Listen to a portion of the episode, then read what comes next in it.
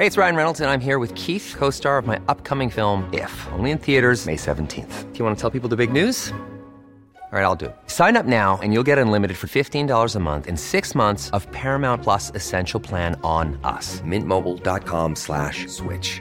Upfront payment of $45 equivalent to $15 per month. Unlimited over 40 gigabytes per month. Face lower speeds. Videos at 480p. Active Mint customers by 531.24 get six months of Paramount Plus Essential Plan. Auto renews after six months. Offer ends May 31st, 2024. Separate Paramount Plus registration required. Terms and conditions apply if rated PG.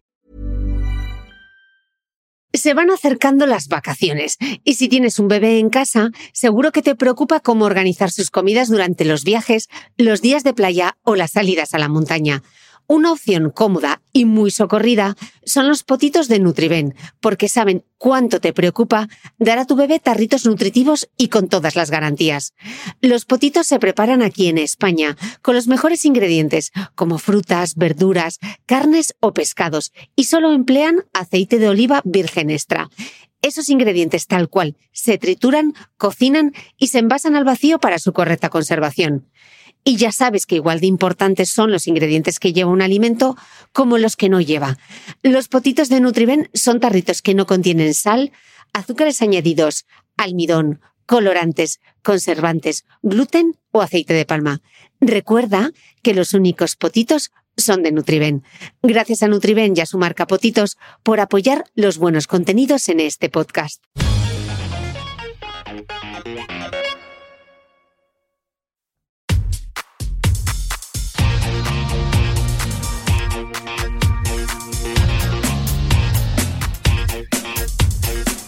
Hola, soy Cristina Mitre, periodista y autora del blog de Beauty Mail.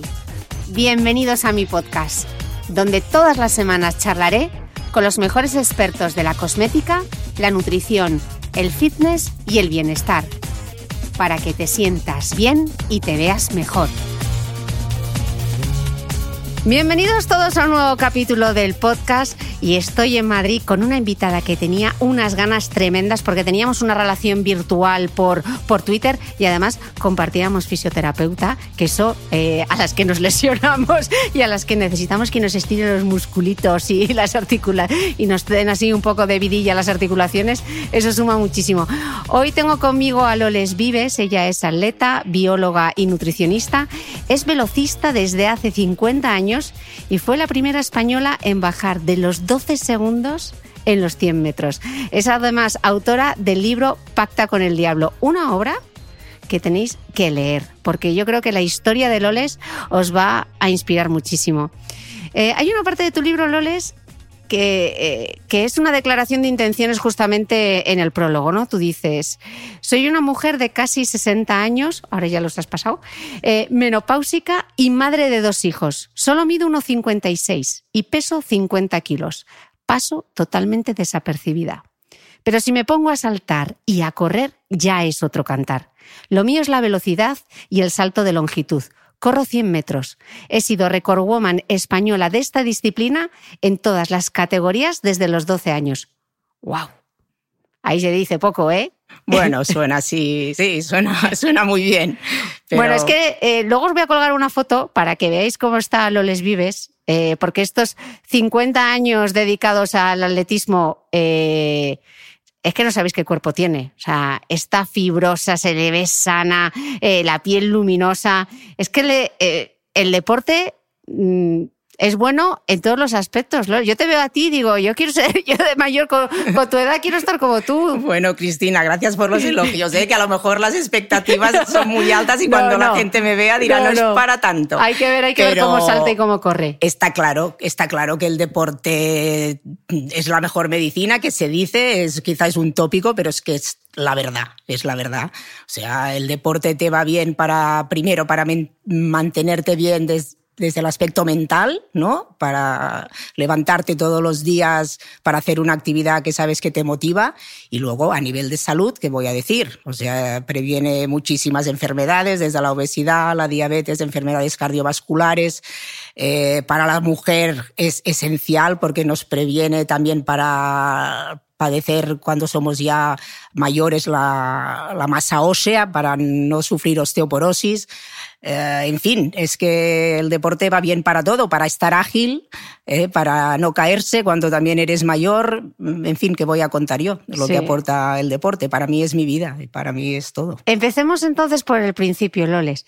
Empiezas a correr con 12 años. Yo quiero que me cuentes tu historia. ¿Por qué empiezas a correr? Porque en aquella época, eh, estamos hablando a principios de los 60, Sí. las chicas no, las chicas no corrían. En mi documental de mujeres que corren contábamos que desde 1939 hasta 1963 Correcto. no, hubo no competiciones de atletismo y de repente llegas tú y empiezas a correr. ¿A quién Bueno, tenías tú de referente? No, yo ya tenía referentes. Evidentemente la guerra civil hizo mucho daño porque durante la República, los años 30, el deporte en España de la mujer era impresionante. O sea, además las mujeres practicaban deportes de lucha, de boxeo, que bueno, que luego en la época franquista pues eran consideradas eh, pues deportes que eran para hombres, que de Entonces hizo mucho daño, pero luego ya afortunadamente, o sea, yo empecé a correr eh, con 12, 11 años, tenía todavía en el año 69 y ya desde el año 63 el atletismo empezó ya a resurgir un poco, porque como bien dices, estuvieron todos estos años sin haber competiciones femeninas de atletismo, es que es alucinante. Y entonces, pues ya llevaba, digamos, como unos cinco años que ya em- empezó a haber otra vez competiciones de atletismo. Yo tuve la gran suerte de crecer en una familia que tenía mis primos hermanos, que uno hacía 400 vallas, otra era velocista, mi hermano lanzaba martillo. Entonces, mm, ¿qué hacíamos en verano? A hacer carreras, corríamos relevos. Entonces yo ya de muy pequeñita corría mucho y ganaba a muchos de mis primos. Entonces pues empecé a correr así. Ellos ya iban a la pista de atletismo y así empecé porque mi ilusión era ser gimnasta. O sea, yo me quedaba delante de la tele viendo a Nadia Comaneci, a todas las gimnastas y mi ilusión era ser gimnasta. Pero ahí sí encontré dificultades porque yo soy de Manresa y ahí no tenía dónde hacerlo, ¿no? Y tenía que desplazarme a Barcelona. Empecé a correr, empecé a ganar carreras, era rápida, de naturaleza y aquí estoy. 50 años después, sigo. Eh, quiero recordar unas palabras tuyas del 2015 en un discurso que diste en, la presentación de cronología de los récords y mejores marcas españolas de atletismo para poner un poco en perspectiva lo que era correr en España en los años 70, ¿no? Eh, decías en aquel discurso y cito literalmente, en aquellos tiempos de dictadura y mucho machismo, las atletas españolas no acostumbrábamos a salir muy bien paradas cuando competíamos en el extranjero. De hecho, la prensa os describía como paticortas, bajitas y culonas. Y añades en este discurso, la constatada superioridad, en este caso de las alemanas creo que era, unida a opiniones no precisamente entusiastas, nos inculcó a muchas de nosotras un complejo de inferioridad, que además de hacernos sentir aún más pequeñas en la pista, nos impedía soñar con llegar a destacar aunque fuera discretamente, en el, en el panorama internacional. Simplemente no lo creíamos posible ni las atletas, ni la inmensa mayoría de las deportistas españolas de aquella época. ¿A qué os enfrentasteis en aquella época, Loles? Pues eh, esto es que es, que es tal cual, o sea, esto que has dicho de bajitas, paticortas y culonas, esto se escribió literalmente en, en un periódico. Entonces, pues ¿a qué nos enfrentábamos? Mm, No era tanto un machismo de ir a correr, de que los chicos se metieran contigo, sino el desprecio que notabas, pues eso, de los medios de comunicación, ¿no? Cuando había, tenía que haber una repercusión. Eh, entonces te sentías ninguneada, te sentías eso, pues inferior, porque claro, en ese momento estábamos viviendo la época del dopaje masivo en los países de la Europa del Este, sobre todo, pues desde Alemania democrática, Rusia, Polonia, Bulgaria. Entonces, cuando nosotras íbamos a competiciones internacionales y nos enfrentábamos a estos países, la Copa de Europa, por ejemplo, pues te encontrabas pues que tenías que competir con estas atletas. Valquirias, eran como Va- valquirias. era- sí, eh, claro. Y la prensa española, ellas las llamaba las valquirias porque eran altas y rubias y nosotras bajitas y pequeñajas. Y pues bueno, y yo, y yo especialmente, pero había otras en el equipo que éramos así. Por eso nos dijeron así. Y claro, encima de que eran unas tiarras, Iban pues, dopadas. iban dopadas hasta las cejas.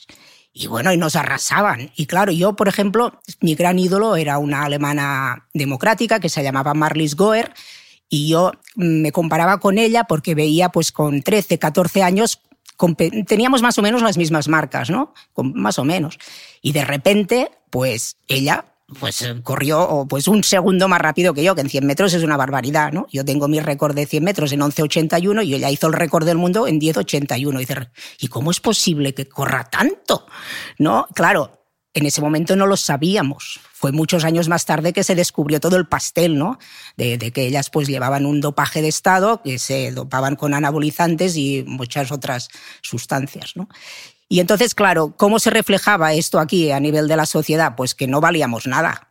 Que aquí no se sabe entrenar, las chicas son malas, no, no, físicamente no valen para nada nuestras atletas españolas.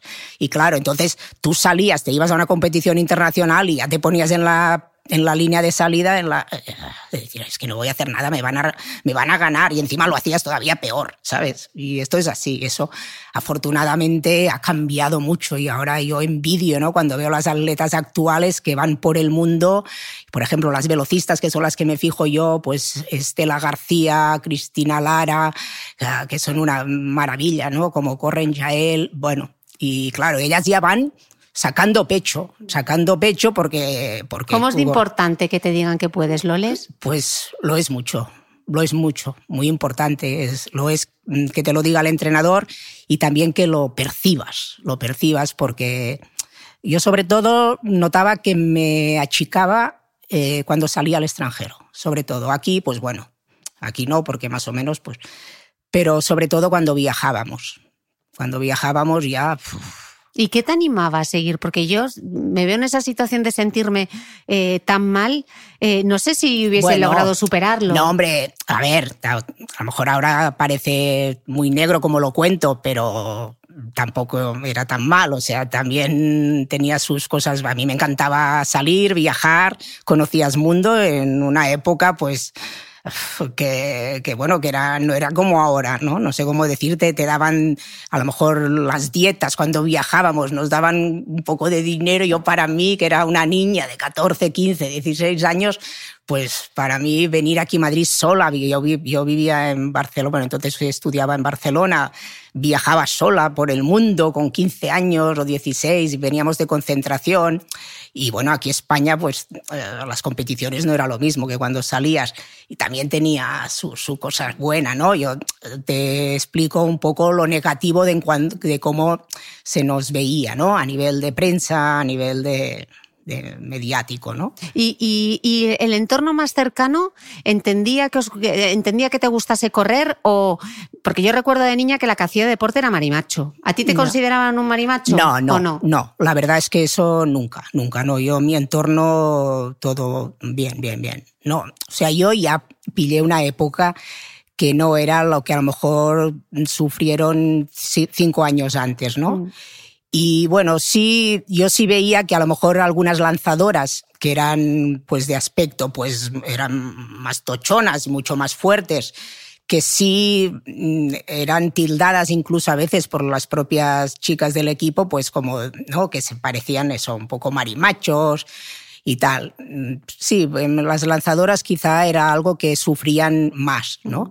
Pero yo en mi entorno la verdad es que no, nunca sufrí ni nunca me dijeron por qué, por qué corría, ¿no? Que era mm. cosa de chicos. No, esto jamás, al contrario, al contrario. ¿Y cómo es de importante, estoy pensando, claro, en aquella época, cómo es de importante tener un referente? Porque de repente, de, de venir de la nada, eh, llega Carmen Valero eh, que fue doble campeona de cross del mundo, del mundo, que yo siempre lo digo, que si Carmen Valero hubiese nacido ahora con, eh, eh, con Twitter y con las redes sociales, sería la Mireia Belmonte y la gente la pararía por la calle. Claro. O sea, sin ningún tipo de tradición deportiva, de repente esta mujer se planta allí en el cross, gana dos veces.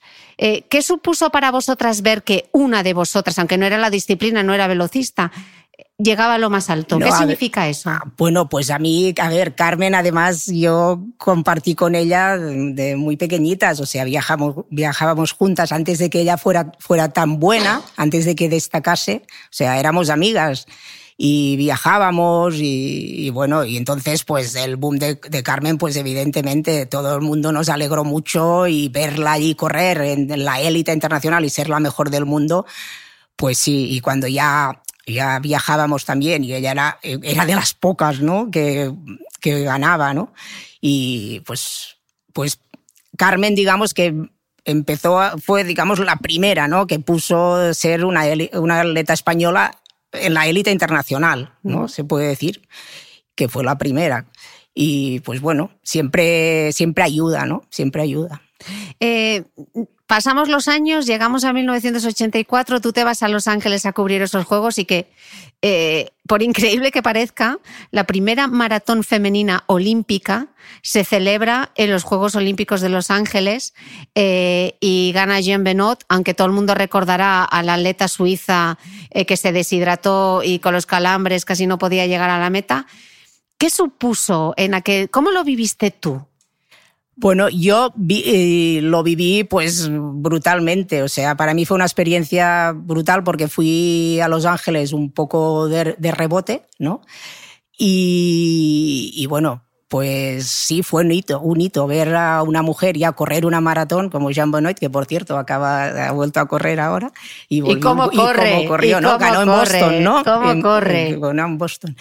Pues sí, pues ver que las mujeres pues también pueden correr una maratón, o sea, en los Juegos Olímpicos y, bueno, pues ahí poco a poco pues lo viví pues con alegría, con ilusión. Lo que más me marcó, sin embargo, fue ver a Gabriela Andersen llegar, llegar a, la meta que es la imagen que se quedó. Eh, luego os dejaré en, las notas del podcast el vídeo de YouTube para, lo que, para que lo veáis, pero ensombreció quizá un poco, sí, hizo poner en duda que las mujeres fuésemos capaces de correr maratón, ¿no? Eso es verdad, eso, eso fue el punto, sí, que es verdad, que a lo mejor se cuestionó un poco, aunque no recuerdo en ese momento yo especialmente que, que se hablara de eso. ¿eh? no, no, lo recuerdo, pero mm. es posible que mm. ocurriera.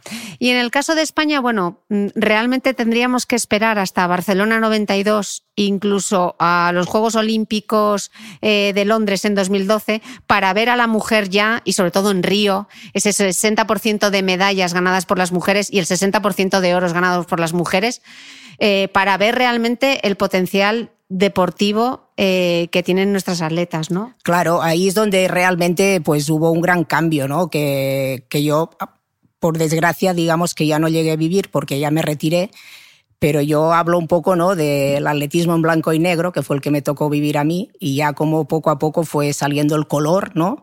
Y como también esto unido a, la gran lucha que hubo contra el dopaje, que aunque a pesar que sigue existiendo mucho por hacer y sigue habiendo mucho dopaje, pues esto también ayudó, ¿no?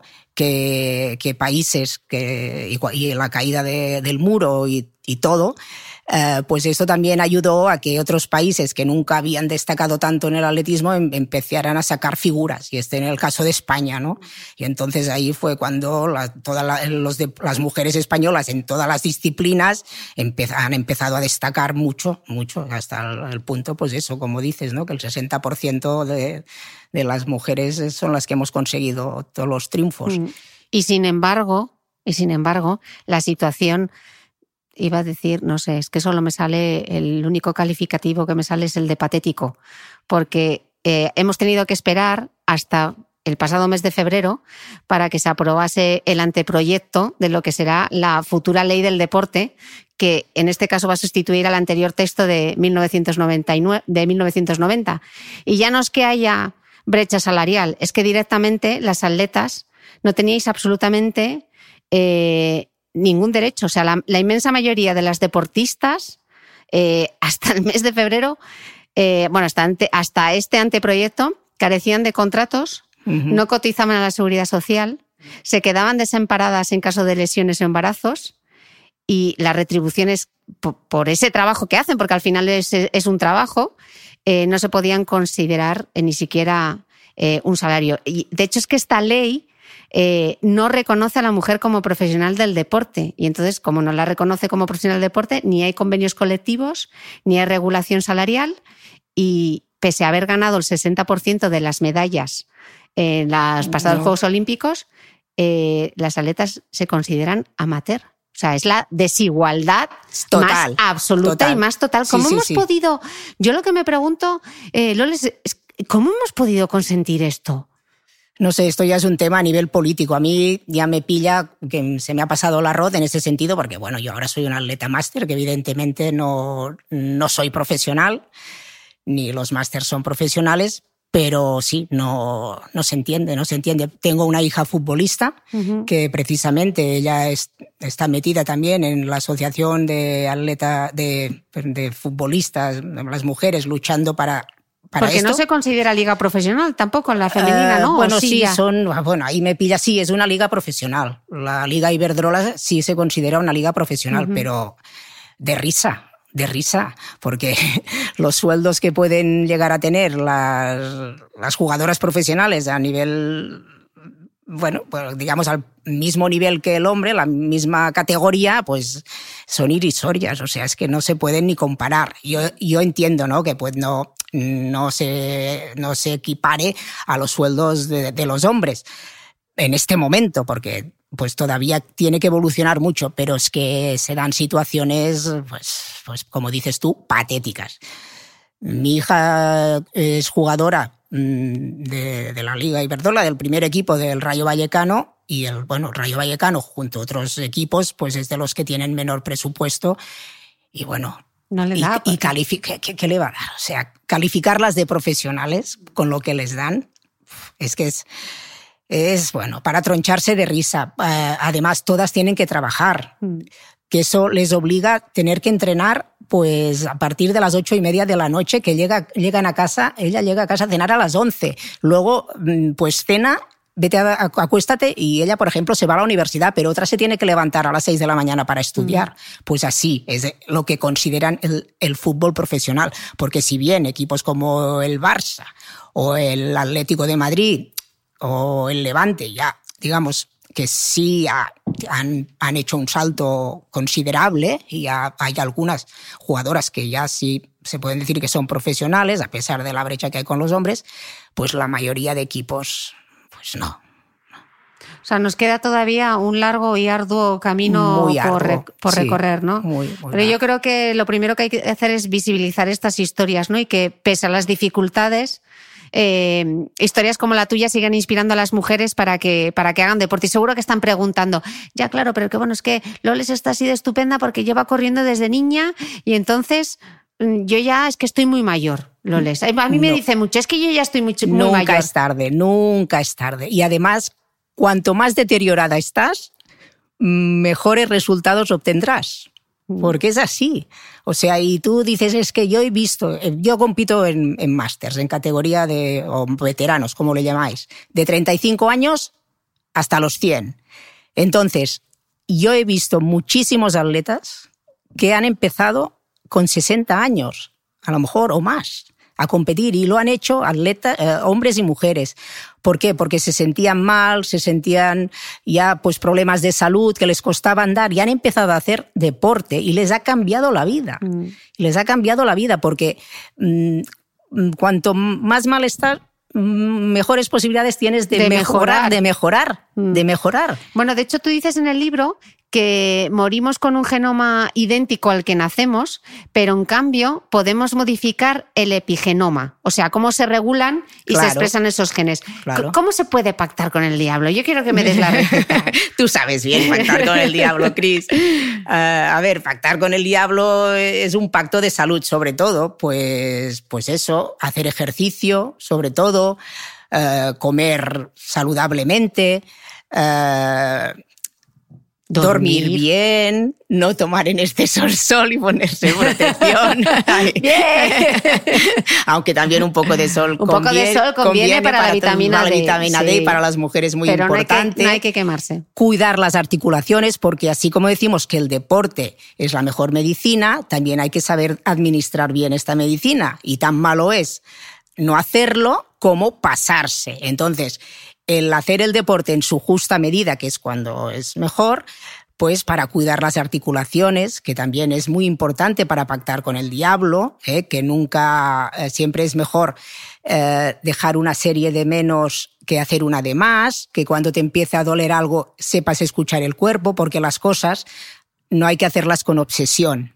Y entonces también ahí veo que el deporte, según cómo se vive esta experiencia deportiva, pues te puede llevar también a, a, cosas perjudiciales. Bueno, tú de hecho lo ¿eh? confiesas en tu libro, ¿no? Que eh, volviste otra vez a la competición con 40 años y tenías como la adrenalina, las ganas de competir a tope y te lesionaste, ¿no? Claro, con 40 años todavía eres muy joven. Eh, si tú has hecho deporte antes y ya tienes los mecanismos técnicos, pues enseguida ves que te vuelves a poner en forma, mejoras muy rápido, esto es lo que digo. Has tenido un bajón, pero en cuanto te pones a hacer ejercicio vuelves a mejorar te crees que tienes 20, te crees que tu cuerpo está igual y entonces yo qué hice, pues empecé a entrenar incluso más que cuando era joven y entonces pues tuve lesiones de, relevancia.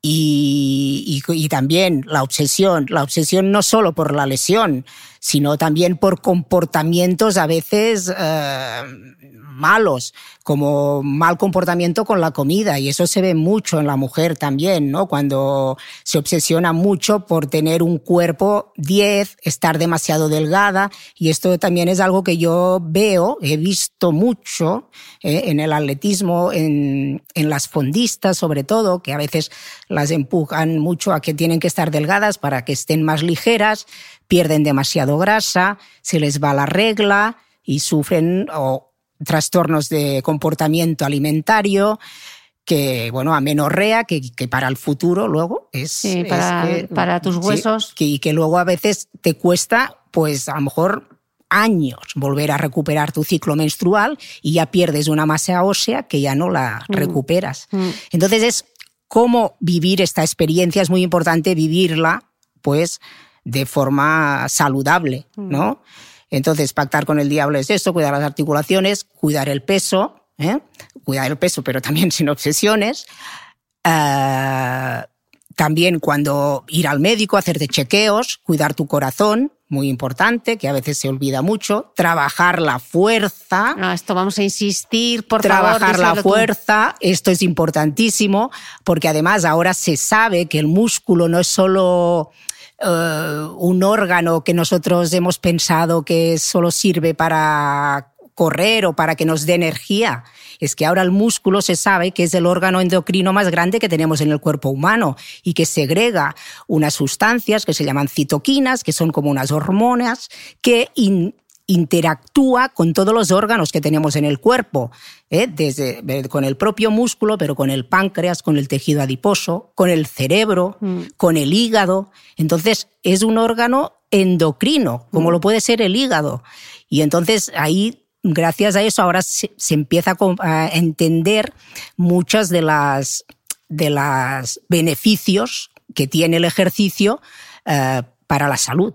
¿No? porque son mecanismos moleculares. Entonces, que, que, la fuerza no solo la necesitamos para estar más fuerte y, y más ágil y que te permita correr más, que también, sino también para estar sano. Es que ahora verás que es algo que se va a hablar mucho, como el músculo como órgano endocrino, ya se empieza a hablar.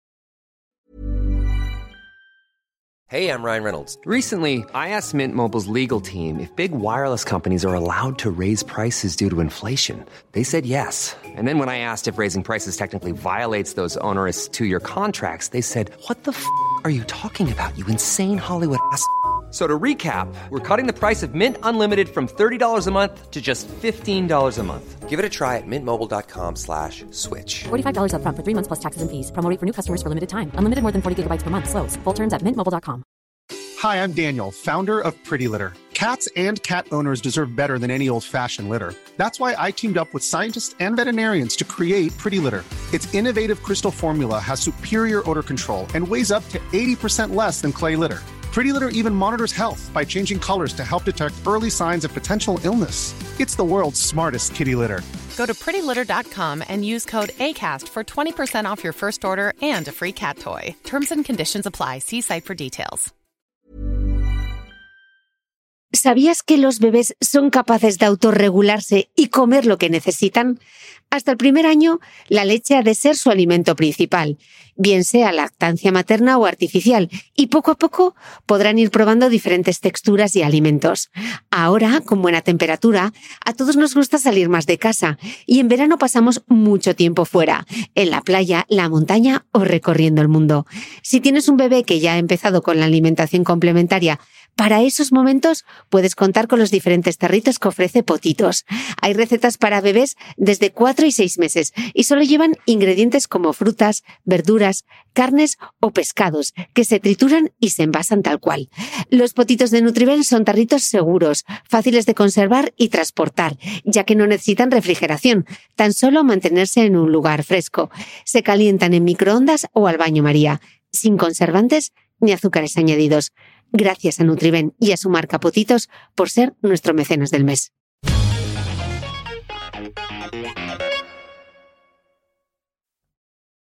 Y, y tú, Loles, que vas trabajando la fuerza que mm, tú, te, por lo que he leído, eres fan del, eh, del HIT, de los entrenamientos de alta intensidad. Bueno, fan. Bueno, que, bueno no te me, gusta mucho, me, pero. Me toca hacerlos. Te toca hacerlos. Las series que dices que siguen siendo Sí. base de tu entrenamiento y el entrenamiento en los ejercicios de fuerza, ¿no? Sí. Eh, hablabas en el comienzo de- del libro eh, de la. Lo, lo de- lo decías categóricamente, tengo la menopausia. Sí. ¿Cómo ha sido para ti mm, de importante el trabajo de fuerza y el ejercicio? No ya en la menopausia, sino en la perimenopausia, ¿no? Cuando ya empezamos a tener todos esos desarreglos, ¿tú qué notabas en tu cuerpo? Mm, No, yo en la perimenopausia, la verdad que no, no noté nada, nada especial, más allá de que a lo mejor tenía a lo mejor unas reglas más abundantes, ¿sabes? Pero no, no noté nada especial. Sí lo noté ya cuando se me, cuando se me retiró la regla, ¿no? Que mm, se me retiró, no tenía aún los 53 años.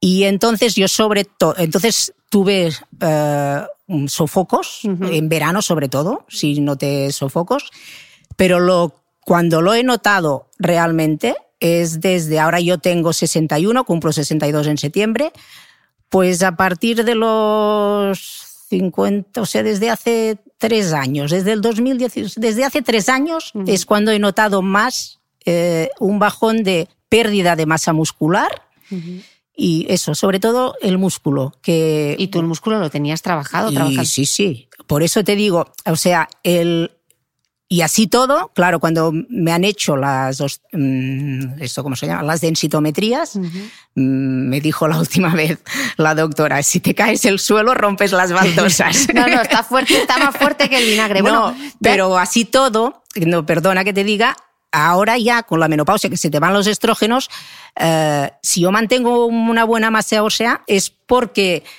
gracias a la fuerza que hice de jovencita, que allí yo generé mucha masa ósea. Ya entonces, ahora es como una reserva que yo tengo, porque ahora ya es muy difícil generar masa ósea, o dicen que ya no se genera. Entonces, más bien va perdiendo, pero yo puedo mantener un nivel alto porque la tenía muy alta, ¿no? Por eso, la importancia de las mujeres, por favor, de trabajar la fuerza, porque es la manera, la manera de que llegáis a, a- ser mujeres adultas y no rompáis la cadera cuando os caéis, o claro, el fémur. O el fémur. ¿Eh? Bueno, tú de hecho dices en el libro que con un solo día de inmovilidad se pierden hasta 150 gramos de masa muscular. Esto es el equivalente casi a un kilo por semana y además engordas, ¿no? Sí. Entonces, eh, ¿cómo cambiaste tu entrenamiento de fuerza en, es- en- en la menopausia? No, ¿Qué, qué bueno, hacías antes y qué dejaste de hacer o qué haces A de más? en mi caso, eh, sí, bueno, yo ahora te cuento. En mi caso, eh, a ver, para mí, para una velocista, el trabajo de fuerza siempre es muy importante, ¿no? ¿Qué hace una velocista? Cuéntanos un poco cómo es el entrenamiento de un velocista. Bueno, el entrenamiento de un velocista es muy diferente de, la, de las runners o de las que corréis mm, distancias largas, que son la mayoría de tus seguidoras.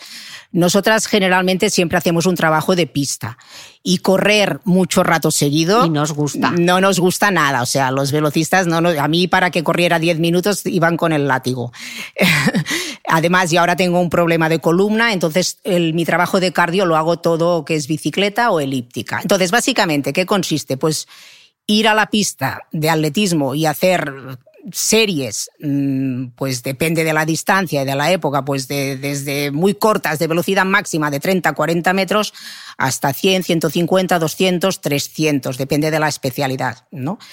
Y luego, y, y series, lo que se llaman de interval repetidas, ¿no? Cuando, cuando haces velocidad máxima, pues no, haces, sí, series repetidas, pero eh, descansas mucho, para que tengas tiempo de recuperación y las puedas hacer realmente al máximo. Para que no termines borracha de lactato. Claro, y entonces estas nunca son más largas de 100 metros, porque si no, no se pueden hacer. Pero ya cuando son más largas, se hacen lo que son intervals muchas veces, pues yo qué sé, mm, dos por cuatro de 100 metros, ¿no? Recuperando tal. O cuatro series de 150 ya más rápidas. Todo es trabajo de, pista. Y luego, muy importante, el trabajo de gimnasio, de fuerza, ¿no? Que mm, habitualmente se hacen con pesas libres, pues desde sentadillas, pues la típica vaca, sí, cargada, ahora se hace mucho punto, hay mm, peso muerto. Lastres también. Lastres, arrastres, hacemos corriendo arrastres, eh, con con, con, lastres también, a lo mejor en los, en los pies, en los tobillos. multisaltos, para mí también es muy importante los multisaltos, esto también es un trabajo de fuerza. Al cajón, ¿no? Y, a la arena, o sea, hacer como carreras saltadas, se hacen triple, como triple, quíntuples, décuplos o carrera saltada que le llamamos. Cuestas, ¿no? La fuerza se puede trabajar en las también, cuestas. También. Y esto sobre todo, claro, también depende mucho de la época del año, pues cuando empiezas la pretemporada haces más trabajo de largo, de correr largo, de farlex, es otro tipo de trabajo y cuando ya se acerca la competición ya son más trabajo de ir más a, full. Mm. Entonces una mujer que, quiere trabajar así eh, la fuerza, estoy pensando en eh, de estas mujeres que se quieren, como yo, ¿no? Que se quieren adelantar a, la menopausia, que quieren estar para llegar allí y llegar, o sea, yo ya no aspiro a ser la vigilante de la playa, pero yo quiero ser la abuela intrépida que se levanta del sofá sin ayuda. Claro. ¿Qué debería incluir yo, Loles, en mi entrenamiento de fuerza? ¿Cuántas sesiones debería hacer al menos? ¿Tú, Dos a la semana mínimo dos a la semana mínimo, de dos a tres. Mira, el fisiólogo Luis del Águila, con el que trabajo desde hace unos años, y con él hago lo que se llama, bueno, eh, con él trabajo la fuerza, trabajo neuromuscular además para prevención de lesiones. Él dice que correr, mm, lejos de fortalecer, si solo corres, lo que te hace es debilitar el músculo. Y, eso, pues si solo corres, al final, como solo trabajas el músculo, no llega a fortalecerse y te lesionas. ¿no? Entonces, él también dice una cosa que a mí me gusta mucho, es que eh, también se tiende solo a trabajar los cuatro magníficos, que son los cuádriceps, los isquios, los gemelos y, los brazos y, el pectoral. Entonces, ¿qué pasa? Que estos cuatro músculos los tenemos muy fuertes. Tenemos unos cuádriceps de la bomba, yo tenía unos isquios de la bomba, unos gemelos de la bomba. ¿Y qué pasa? ¿A mí qué me pasaba? Se me, me rompía el isquio cada dos por tres. Una, eso me pasó una temporada. Fortalecía el isquio, todo el día fortaleciendo el isquio, excéntricos a punta pala, patapam, otra vez el isquio se me contracturaba. ¿Por qué? Porque a diferencia de lo que piensas, que se te ha roto el isquio porque está débil, es todo lo contrario. El isquio se te rompe porque como está tan fuerte, se traga todo el trabajo. Él se lo lleva todo. Entonces llega un momento que ya no puede más. Y el glúteo, mientras tanto, el glúteo medio, los multífidos, que son unos músculos que tenemos aquí en la columna, que tiene mucha importancia en toda la, cadena posterior, eh, el glúteo mayor, eh, los aductores, el, el aductor mayor, el aductor menor, en fin, todos estos se van de rositas y le das todo el trabajo al cuádriceps y al isquio.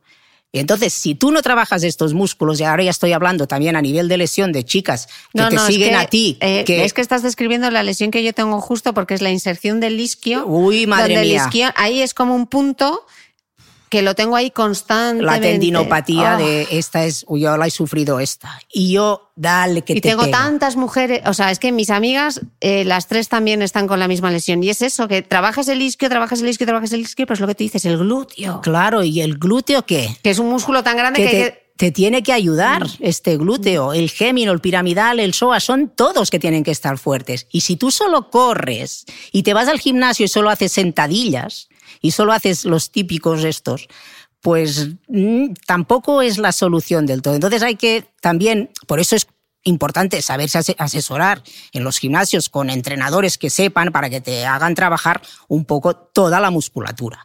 Y gente que empieza, pues también, hombre, hay que empezar poco a poco, no empezar así a lo loco, ¿no? Mm. Entonces también, bueno, hay muchos tipos de trabajo de fuerza, ¿no? sería muy complicado, ¿no? Pero eso, trabajar, trabajar la, la, fuerza porque es, es, básico, no solo para no lesionarse, sobre todo los, las que corréis y sobre todo para la salud. Bueno, la salud. de hecho tú dices en el libro que un consejo que das es que no empieces a practicar deporte sin tono muscular. O sea, que esto de ponernos a correr, a la buena de Dios, mejor tener un poco de base muscular. mejor un poco antes de ponerte a correr, porque, pues bueno, si no tú no tienes la suficiente fuerza, es más fácil que te empiecen a doler las rodillas, que las articulaciones sufran demasiado. Sobre todo personas con sobrepeso es peligroso porque bueno, pues las rodillas sufren mucho más, los tobillos, las caderas, entonces es conveniente pues a lo mejor si tienes mucho sobrepeso pues empezar andando y empezar haciendo sesiones de gimnasio y afrontarte ya a la hora de correr pues con una base, ¿no? Mm. Una base ya de estar más fuerte. Pensando en, las personas que nos estén escuchando que tengan em, hijas adolescentes, mm. eh, es importante que a esa edad ya empiecen a trabajar la fuerza. Total, claro, porque eh, esta fuerza les va a generar mm, hueso, les va a generar masa ósea, que ya será un almacén que ellos, ellas ya tendrán para, para mayores. Entonces, cuanto antes se empiece a trabajar la fuerza en la mujer, más importante. Ahora que tendremos estas jornadas, seguro que eso nos lo machacan. Mm. dabas un dato súper curioso en, el libro, en el caso de las eh, velocistas, que tú contabas que, siempre habías entrenado con pesas, con arrastres, las cuestas, los sprints, etcétera, y que os habían hecho unas valoraciones en los campeonatos másters de atletismo y que la media de la densidad ósea de los fémures y los cúbitos de las participantes, que solís estar entre 40 y 80 años, es superior a de las mujeres sedentarias y que las, en concreto las que presentaban mejor calcificación eran las velocistas por los entrenamientos basados en la potencia, la fuerza y la musculación. Sí, ¿no? sí, sí, esto es así. tres cosas. Esto es así, esto es así. Y justo yo cuando fui a hacer este estudio que me hicieron, eh, me contó el médico que había estado allí hacía nada una mujer de 80 años que el cúbito tenía una masa mm, ósea mm, mm, que podría ser de una mujer de 25 años y tenía 80. Y dice, y eso es porque esta mujer, pues todo, toda su vida ha hecho un trabajo de velocidad en la que la fuerza sea porque ha hecho pesas, sea porque ha hecho arrastres, sea porque ha, ha saltar, simplemente saltar a, la comba. Si eso lo dicen, eh, Alberto García Batallé mm, mm. lo dice constantemente, las mujeres de 60 años tienen que saltar a la comba. Vale, yo le doy la razón, pero ojo, ojo, ojo con cualquiera mujer de 60 años se ponga a saltar a la comba, porque si tiene sobrepeso y lleva mil años sin hacer nada, bueno, pero que sí, ¿entiendes? Y, si empiezan a saltar a la comba a los 12 y están saltando a la comba siempre, ideal, ¿no? Porque el impacto, el mm. impacto es lo que te mm, forma hueso. Mm.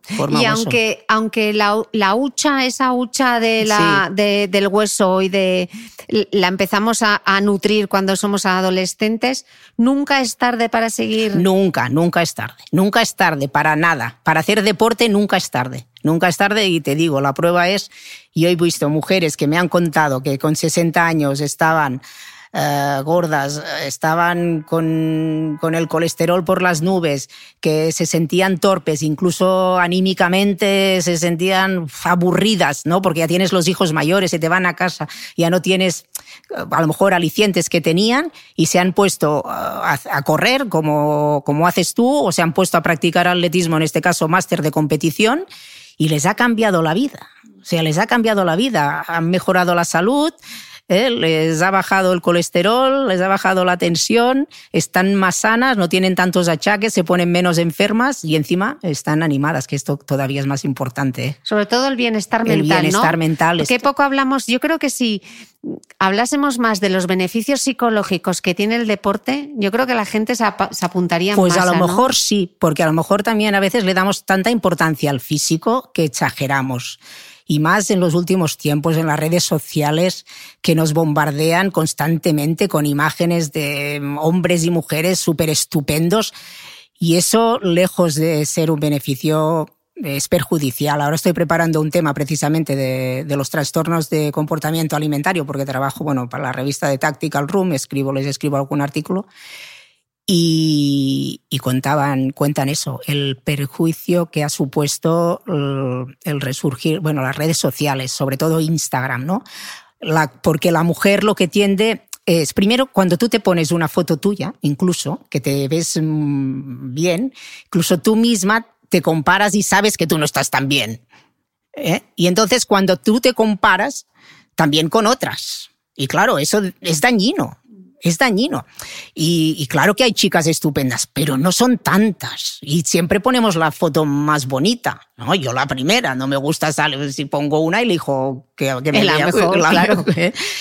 Entonces, esto, esto está haciendo mucho daño, mucho daño. ¿Y eso por qué te lo decías? Que ahora no sé por qué he llegado no, aquí. Estábamos hablando de, de, de, los beneficios psicológicos que ah, tiene hacer deporte, ¿no? Bueno, claro, claro. Que yo creo que ¿En qué momento, si no estuvieses tan orgullosa de lo que es capaz tu cuerpo, en qué momento subirías una foto en la que sales en mallas, sudada, congestionada, pero como estás tan feliz, ¿no? Que el deporte te ha aportado eso. No, y por eso no, te decía eso, que damos mucha importancia al físico y por eso te contaba eso. Y sin embargo, es quizás mucho más importante el nuestro bienestar mental, ¿no? El, el, estar, ya no te digo feliz, porque ¿qué es ser feliz? O sea, no, estar bien, mm. ¿no? Simplemente estar bien. Y tú ahora, Loles, después de tantos años compitiendo, entrenando, eh, ¿dónde encuentras la motivación? ¿Qué, te haces, qué, te motiva a seguir?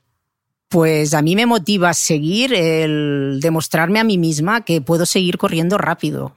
Yo disfruto, o sea, yo, a mí cuando la sensación está de poder correr a tope, eso para mí es un subidón. Entonces, yo evidentemente, me noto, cada vez corro menos. Y el crono me dice que cada vez corro menos. Y eso duele, ¿eh? Porque la fotofinish te pone en tu lugar, que dice la canción de mi hijo, una canción de mi hijo, y eso, Pero a mí me motiva, a pesar de esto, pues seguir haciéndolo y poder seguir haciéndolo, no sé, ya para mí es un reto y levantarme todos los días y ir a entrenar para poder seguir haciendo carrera de velocidad, aunque sepa que, corro, que cada vez voy a correr menos, es un reto para mí.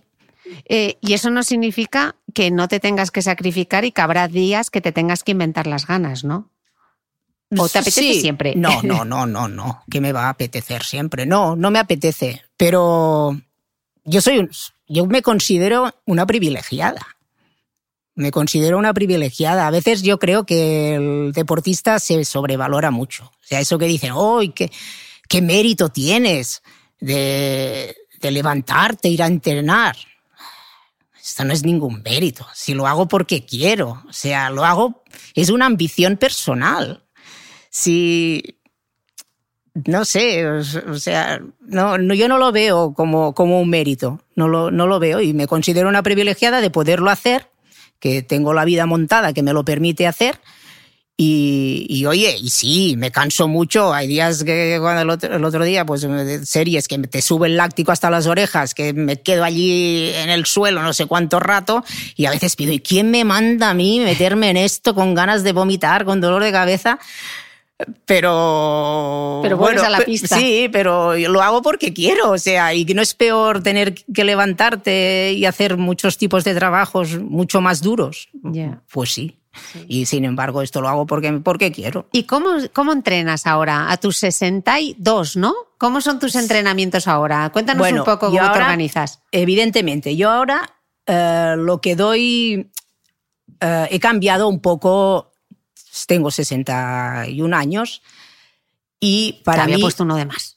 no, sí, es que cumplo 62. Ah, en, septiembre. Sí, sí, En este año cumplo 62. Entonces, para mí lo prioritario es mantenerme sana y no lesionarme. Entonces yo eso me ha hecho cambiar algunas cosas y ya no entreno con el volumen ni la intensidad que entrenaba antes. ¿Por qué? Porque el, el atleta máster y el deportista máster se tiene que mentalizar que a pesar de que el deporte revierte muchos de los efectos del envejecimiento, el envejecimiento existe y tenemos un deterioro. Nuestra fisiología no es la misma. Nuestros sistemas energéticos de formación de ATP y de fosfocreatina no son tan efectivos. Incluso a nivel aeróbico mm, dependemos mucho más del glucógeno. Eh, ¿Y eso qué supone? Pues esto supone. que nos estás diciendo, sí, perdona. Entonces, eso supone que tengo que recuperar más entre entrenos, incluso intraentrenos necesito más tiempo de recuperación, que necesito mis días de descanso, o sea, todo más relajado y con más prudencia. Entonces yo me he hecho un, como un decálogo, ¿no? Para, porque lo tengo que tener aquí. Para ¿ah? recordarte. Claro, entonces yo dosifico y administro mis cargas de entrenamiento, ¿no? Y nunca sobrepasarme. Y saber que la- cuando estoy muy cansada o cuando tengo mucho estrés, sé que esto es un peligro de lesión. Entonces, ojo, ¿no? Y también te puede llevar a coger más infecciones, pero esto a mí y a todo el mundo, cuando vas muy cansado escucharte, como digo, el- cuerpo, que vale, mm, es mejor un entrenamiento de menos que uno de más, ¿no? Sí, a veces no te hagas esa ¿Eh? serie que ya, ya no puedes ni con tu alma, Sí. mejor descansa. Voy diciendo mi decálogo. Punto número tres.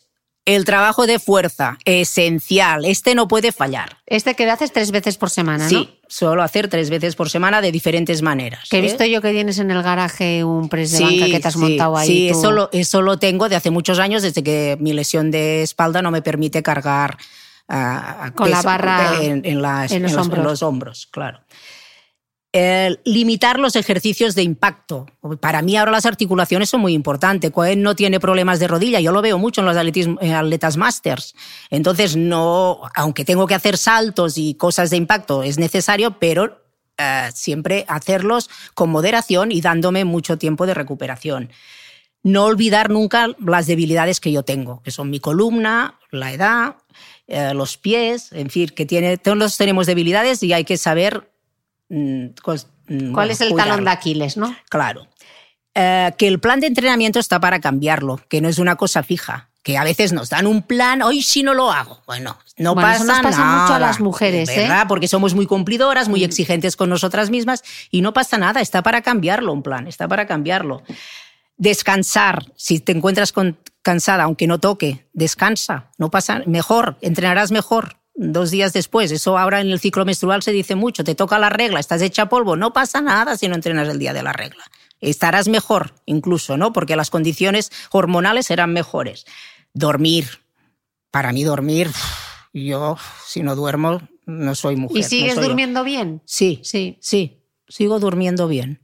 Mejor- Porque mejor- normalmente en la menopausia luego Sí. se empiezan a tener alteraciones del sueño, ¿no? Sí, sin embargo, en eso he tenido suerte. Hombre, a lo mejor he pasado épocas que no he dormido bien por alguna circunstancia, pero sí duermo bien y me gusta dormir y duermo mucho. Soy dormilona. Comer sano, comer bien y sobre todo eh, periodizar las comidas, que ahora está muy de moda esta palabra. ¿Qué significa periodizar? Pues, por ejemplo, si yo tengo un entreno duro, pues este día comeré más y comeré, pues a lo mejor un día me como un plato de espaguetis, ¿sabes? Porque tengo un entreno duro y ese día comeré más. Ahora, el día que descanso, pues este día me cuido más.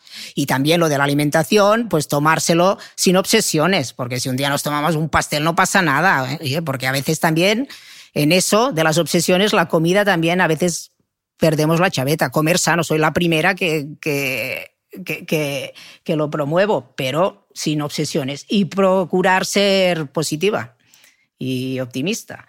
Y si a pesar de todo me lesiono, pues yo digo tranquilidad, que como soy máster, tengo toda la vida por delante, porque hasta que no me muera no me retiro. Entonces me lo tomo así. Porque... La gente lo pasa muy mal con las lesiones. Bueno, creo que lo pasamos muy mal en general con las lesiones. Eh, Tú que has pasado por varias, Loles, Sí. dal- dales, dales algún consejo de cómo afrontarlas. Pues sí, es co- complicado, ¿eh? Pero sobre todo, sí, mm, tranquilidad, saber que, que hay que curarse, sobre todo, mentalizarse que te tienes que curar y que tienes que dejar de hacer cosas. Y que si tú pretendes curarte sin dejar, ah, bueno, pero puedo seguir corriendo, puedo seguir haciendo esto, pues no, muchas veces no. Y tienes, tienes que, y esto es importante, esto es lo que nos cuesta, ¿no? Y saber que, que, que siempre si das un, o sea, si descansas, puedes dar dos pasos adelante, que si que haces una cosa, vuelves a dar un paso atrás. Esto es algo que nos cuesta, pero que, que hay que mentalizarse y luego pues eh, ir a un buen fisio que te trate. Sobre lo más importante cuando te lesiones es tener un buen diagnóstico. Esto es lo primero. No andar ahí que si tengo esto que no, si, no será nada. Hoy he notado aquí "Bah, pero no será una contractura no o sea un buen diagnóstico, porque con un buen diagnóstico es el primer paso para poder curarlo de verdad. Porque si tú crees que tienes una contractura y a lo mejor tienes una micro rotura o una rotura, pues seguro que estás, mmm, que no te recuperas, porque tú sigues pensando que es una contractura y acabas rompiéndote más. Y lo importante que es invertir en salud, ¿no? Tener un buen plan de entrenamiento, ponernos en manos de alguien que nos prescriba, porque al final del ejercicio estamos diciendo, hay que hacer ejercicio físico, pero cómo es de importante tener a alguien que nos prescriba exactamente qué es lo que tenemos que hacer, ¿no? No, no, significa tener un entrenador personal tres días por semana. No, porque a ver, no todo el mundo pues está en condiciones de poderlo tener.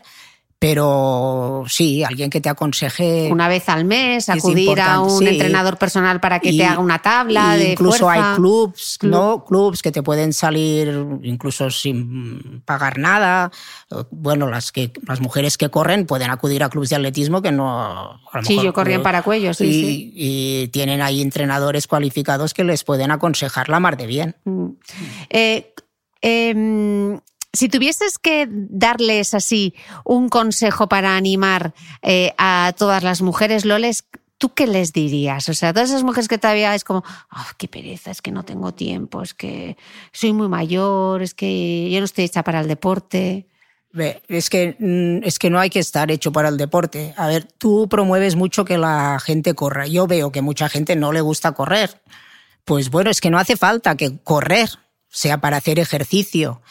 Eh, pueden hacer lo que les apetezca. Eh, ya sé, no están hechas por el deporte, seguramente. Yo tengo una hermana que es, es, o sea, es la antítesis de... No parecéis hermanas. No. O sea, ella está todo el día a dieta, ha hecho todas las dietas del mundo, no le gusta para nada hacer ejercicio, pero bueno, una época entonces conseguí y entonces ella pues siempre hacer algo que os guste, una actividad que os guste. Si no te gusta correr, pues a lo mejor anda, intenta buscar un grupo de amigas, alguien que te motive con que hacer este ejercicio.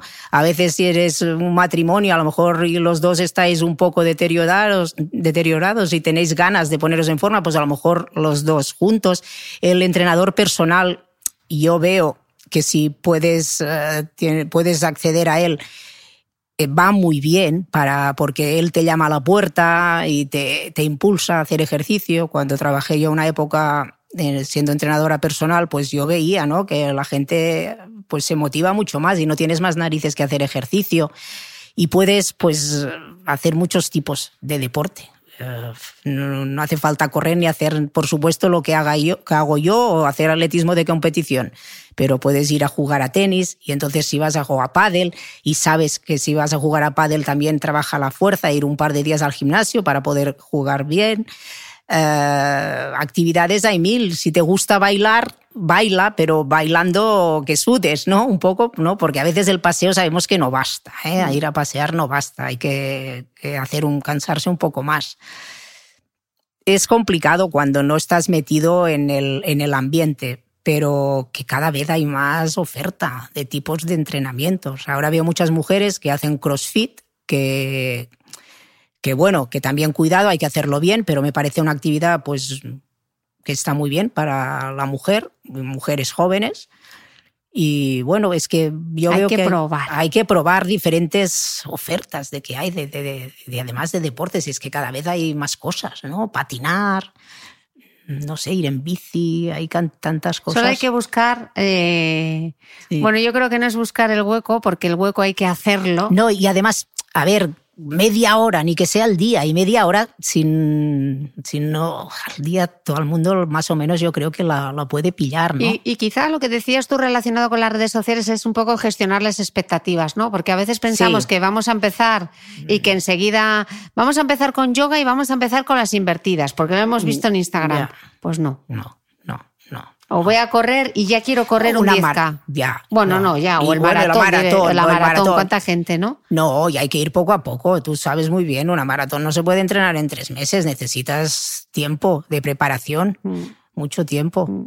A mí me gustaría despedir esta entrevista, Loles, con una frase tuya que, que, que, creo que encapsula muy bien el mensaje de tu libro Pacta con el Diablo, que es, la cuestión es buscar desafíos, nuevas pasiones o progresar en las que ya tenemos, no abandonarse.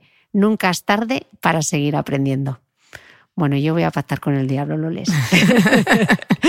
Muchísimas gracias por estar aquí en el podcast y hemos tardado, pero lo hemos conseguido. Hemos tardado, sí, pero muy bien. Ha sido un placer, Cristina, estar Muy- aquí contigo. Muchas gracias, Loles. Y a vosotros nos escuchamos el próximo domingo. Muchísimas gracias. No olvides que todas las notas de este capítulo están en mi blog de beautymail.es. Además, si no quieres perderte ningún capítulo del podcast de Cristina Mitre, suscríbete a thebeautymail.es y a cualquiera de las aplicaciones en las que puedes escuchar mi podcast, como Spreaker, Apple Podcast, Spotify, Evox y YouTube. Solo tienes que buscar el podcast de Cristina Mitre y darle a suscribir. Y un último favor, si entras en iTunes y me dejas un comentario y además me regalas unas estrellas, ayudas a que este podcast tenga cada vez más visibilidad y pueda seguir creciendo. Te espero el próximo domingo con una nueva entrega del podcast de Cristina Mitre.